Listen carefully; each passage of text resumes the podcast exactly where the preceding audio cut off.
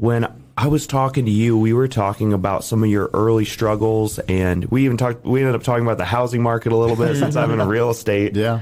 And you talked about concrete, working hard, mm-hmm. working long hours, doing lots of different things. And over the course of, you said that you've been in the fitness industry now for 33 years. Mm-hmm. How did you end up in the fitness industry, especially in the Midwest? Yeah. You know, this isn't LA, so no. It's tougher. I would imagine that it's tougher to make it here. I don't actually know what I'm talking about. You're going to have to educate me.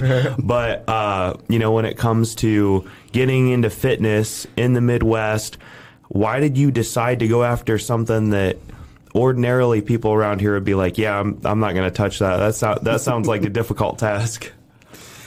As far as the fitness industry goes, I started when I was 16 years old, like everybody else. You know, I just went to the gym because I was a skinny kid. You know, I'm the cliche. I graduated high school at like 115 pounds and 6 feet tall. Oh. My girlfriend at the time, which is now my current wife, Nikki, she actually outweighed me.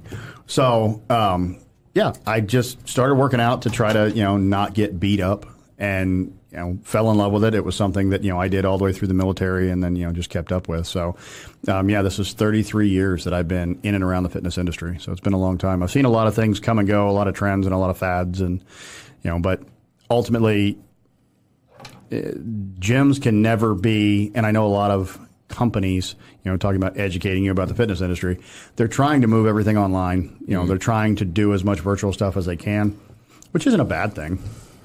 But ultimately,